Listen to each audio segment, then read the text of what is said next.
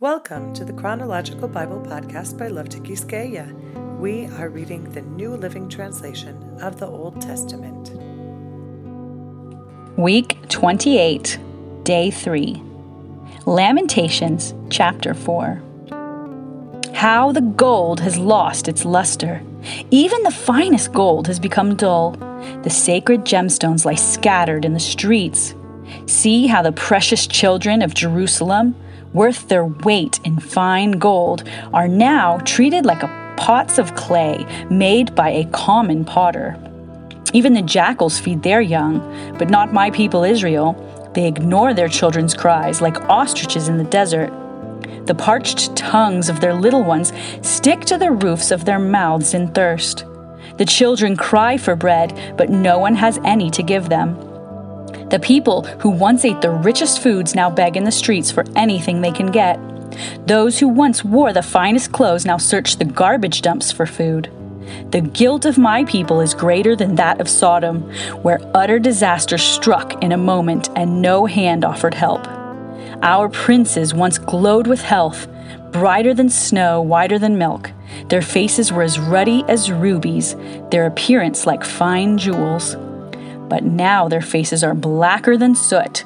No one recognizes them in the streets. Their skin sticks to their bones. It is as dry as, and hard as wood. Those killed by the sword are better off than those who die of hunger. Starving, they waste away for lack of food from the fields. Tender hearted women have cooked their own children, they have eaten them to survive the siege. But now the anger of the Lord is satisfied. His fierce anger has been poured out. He started a fire in Jerusalem that burned the city to its foundations. Not a king in all the earth, no one in all the world would have believed that an enemy could march through the gates of Jerusalem. Yet it happened because of the sins of her prophets and the sins of her priests, who defiled the city by shedding innocent blood. They wandered blindly through the streets, so defiled by blood that no one dared touch them. Get away, the people shouted at them. You're defiled, don't touch us. So they fled to distant lands and wandered among foreign nations, but no one would let them stay. The Lord Himself has scattered them, and He no longer helps them. People show no respect for the priests and no longer honor the leaders. We looked in vain for our allies to come and save us, but we were looking to nations that could not help us. We couldn't go into the streets without danger to our lives. Our end was near, our days were numbered. We were doomed. Our enemies were swifter than eagles in flights. If we fled to the mountains, they found us. If we hid in the wilderness, they were waiting for us there. Our King, the Lord's anointed, the very life of our nation, was caught in their snares. We had thought that his shadow would protect us against any nation on earth. Are you rejoicing in the land of Uz, O people of Edom? But you too must drink from the cup of the Lord's anger. You too will be stripped naked in your drunkenness. O beautiful Jerusalem, your punishment will end. You will soon return from exile. But Edom, your punishment is just beginning. Soon your many sins will be exposed. Lamentations chapter 5. Lord, remember what has happened to us. See how we have been disgraced. Our inheritance has been turned over to strangers, our homes to foreigners. We are orphaned and fatherless. Our mothers are widowed. We have to pay for water to drink, and even firewood is expensive.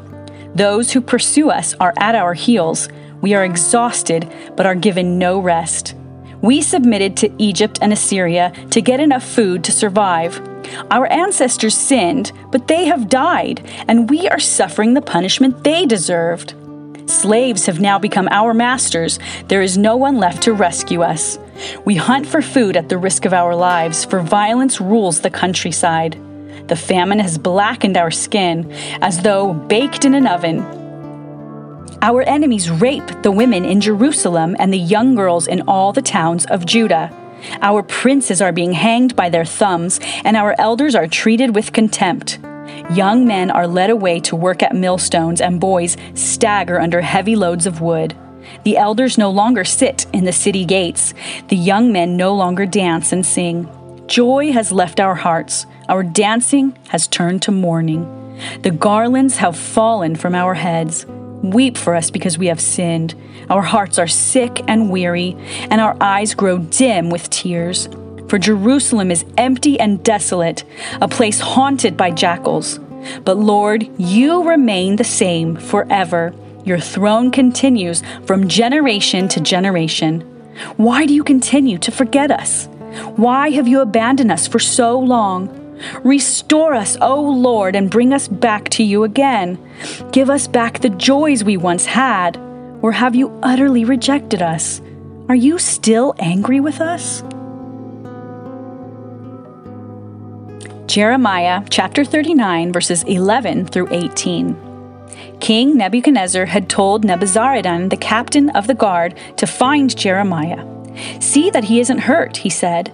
Look after him well and give him anything he wants. So Nebuzaradan, captain of the guard, Nebushazban, a chief officer, Nergal-sharezer, the king's advisor, and the other officers of Babylon's king sent messengers to bring Jeremiah out of the prison.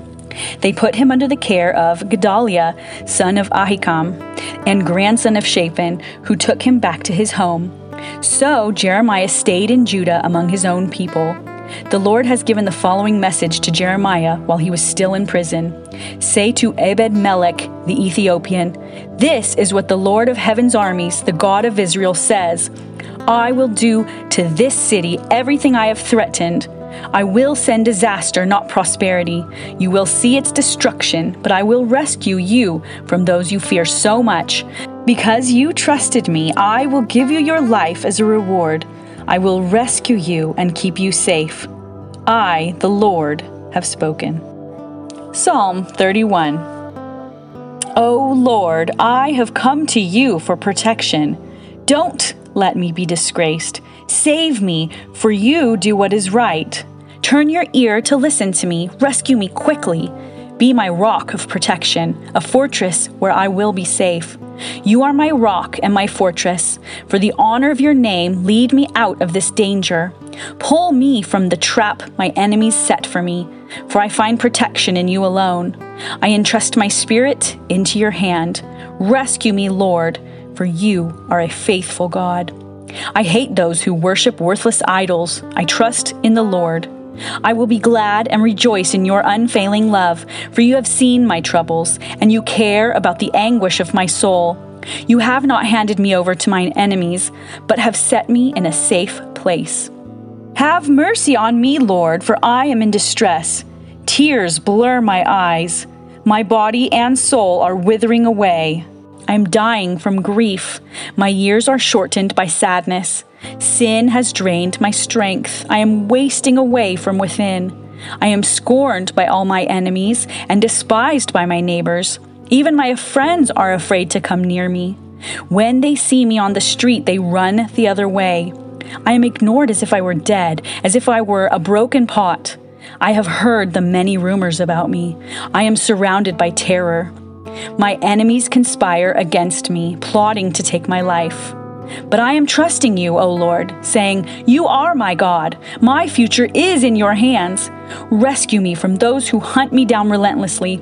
Let your favor shine on your servant. In your unfailing love, rescue me. Don't let me be disgraced, O Lord, for I call out to you for help. Let the wicked be disgraced. Let them lie silent in the grave. Silence their lying lips, those proud and arrogant lips that accuse the godly. How great is the goodness you have stored up for those who fear you. You lavish it on those who come to you for protection, blessing them before the watching world. You hide them in the shelter of your presence, safe from those who conspire against them. You shelter them in your presence, far from accusing tongues. Praise the Lord, for he has shown me the wonders of his unfailing love. He kept me safe when my city was under attack. In a panic, I cried out, I am cut off from the Lord, but you heard my cry for mercy and answered my call for help. Love the Lord, all you godly ones, for the Lord protects those who are loyal to him, but he harshly punishes the arrogant. So be strong and courageous, all you who put your hope in the Lord. Jeremiah chapter 40. The Lord gave a message to Jeremiah after Nebuzaradan, the captain of the guard, had released him at Ramah. He had found Jeremiah bound in chains among all the other captives of Jerusalem and Judah who were being sent to exile in Babylon. The captain of the guard called for Jeremiah and said, The Lord your God has brought this disaster on this land, just as he said he would. For these people have sinned against the Lord and disobeyed him. That is why it happened. But I am going to take off your chains and let you go. If you want to come with me to Babylon, you are welcome. I will see that you are well cared for. But if you don't want to come, you may stay here. The whole land is before you. Go wherever you like. If you decide to stay, then return to Gedaliah, son of Ahikam and grandson of Shaphan. He has been appointed governor of Judah by the king of Babylon. Stay there with the people he rules, but it's up to you. Go wherever you like. Then Nebuzaradan, the captain of the guard, gave Jeremiah some food and money and let him go. So Jeremiah returned to Gedaliah, son of Ahikam, at Mizpah, and he lived in Judah with the few who were still left in the land.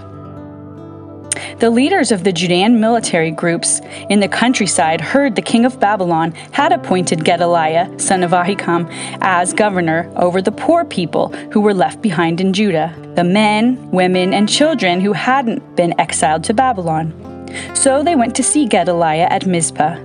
These included Ishmael, son of Nethaniah, Johanan, and Jonathan, sons of Kareah, Seraiah, son of Tanhumeth, the sons of Ephai the Netophathite, Jezaniah, son of the Maacathite, and all their men. Gedaliah vowed to them that the Babylonians meant them no harm. Don't be afraid to serve them.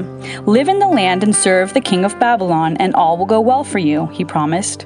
As for me, I will stay at Mizpah to represent you before the Babylonians who come to meet with us. Settle in the towns you have taken and live off the land. Harvest the grapes and summer fruits and olives and store them away. When the Judeans in Moab, Ammon, Edom, and the other nearby countries heard that the king of Babylon had left a few people in Judah, and that Gedaliah was the governor, they began to return to Judah from the places to which they had fled. They stopped at Mizpah to meet with Gedaliah, and then went to the Judean countryside to gather a great harvest of grapes and other crops. Soon after this, Johanan, son of Kareah, the other military leaders came to Gedaliah at Mizpah. They said to him, did you know that Baalis, king of Ammon, has sent Ishmael, son of Nethaniah, to assassinate you? But Gedaliah refused to believe them. Later, Johanan had a private conference with Gedaliah and volunteered to kill Ishmael secretly. Why should we let him come and murder you? Johanan asked. What will happen then to the Judeans who have returned? Why should the few of us who are still left be scattered and lost? But Gedaliah said to Johanan, I forbid you to do any such thing, for you are lying about Ishmael. Jeremiah chapter 41. But in the mid autumn of that year, Ishmael, son of Nethaniah, the grandson of Elishama, who was a member of the royal family and had been one of the king's high officials, went to Mizpah with ten men to meet Gedaliah. While they were eating together, Ishmael and his ten men suddenly jumped up, drew their swords, and killed Gedaliah, whom the king of Babylon had appointed governor. Ishmael also killed all the Judeans and the Babylonian soldiers who were with Gedaliah at Mizpah. The next day, before anyone had heard about Gedaliah's murder, 80 men arrived from Shechem, Shiloh, and Samaria to worship at the temple of the Lord. They had shaved off their beards, torn their clothes, and cut themselves, and had brought along grain offerings and frankincense. Ishmael left Mizpah to meet them, weeping as he went. When he reached them, he said, Oh, come and see what has happened to Gedaliah. But as soon as they were all inside the town, Ishmael and his men killed all but ten of them and threw their bodies into a cistern. The other ten had talked Ishmael into letting them go by promising to bring him their stores of wheat, barley, olive oil, and honey that they had hidden away. The cistern where Ishmael dumped the bodies of the men he murdered was a large one, dug by King Asa when he fortified Mizpah to protect himself against King Baasha of Israel. Ishmael, son of Nethaniah, filled it with corpses. Then Ishmael made captives of the king's daughters and the other people who had been left under Gedaliah's care in Mizpah by Nebuzaradan, the captain of the guard. Taking them with him, he started back toward the land of Ammon. But when Johanan, son of Kareah, and the other military leaders heard about Ishmael's crimes, they took all their men and set out to stop him. They caught up with him at a large pool near Gibeon. The people Ishmael had captured shouted for joy when they saw Johanan and the other military leaders. And all the captives from Mizpah escaped and began to help Johanan. Meanwhile, Ishmael and eight of his men escaped from Johanan into the land of Ammon. Then Johanan, son of Kareah, and the other military leaders took all the people they had rescued in Gibeon the soldiers, the women, children, and court officials whom Ishmael had captured after he killed Gedaliah. They took them all to the village of Geruth Kimham near Bethlehem, where they prepared to leave for Egypt. They were afraid of what the Babylonians would do when they heard that Ishmael had killed Gedaliah, the governor appointed by the Babylonian king. Thank you for joining us on this journey through God's Word. Don't forget to subscribe to this podcast. You can also find the Chronological Bible Group on Facebook and Instagram to join us there as well and find more supplemental information. We look forward to being in the scriptures here together again tomorrow. God bless you.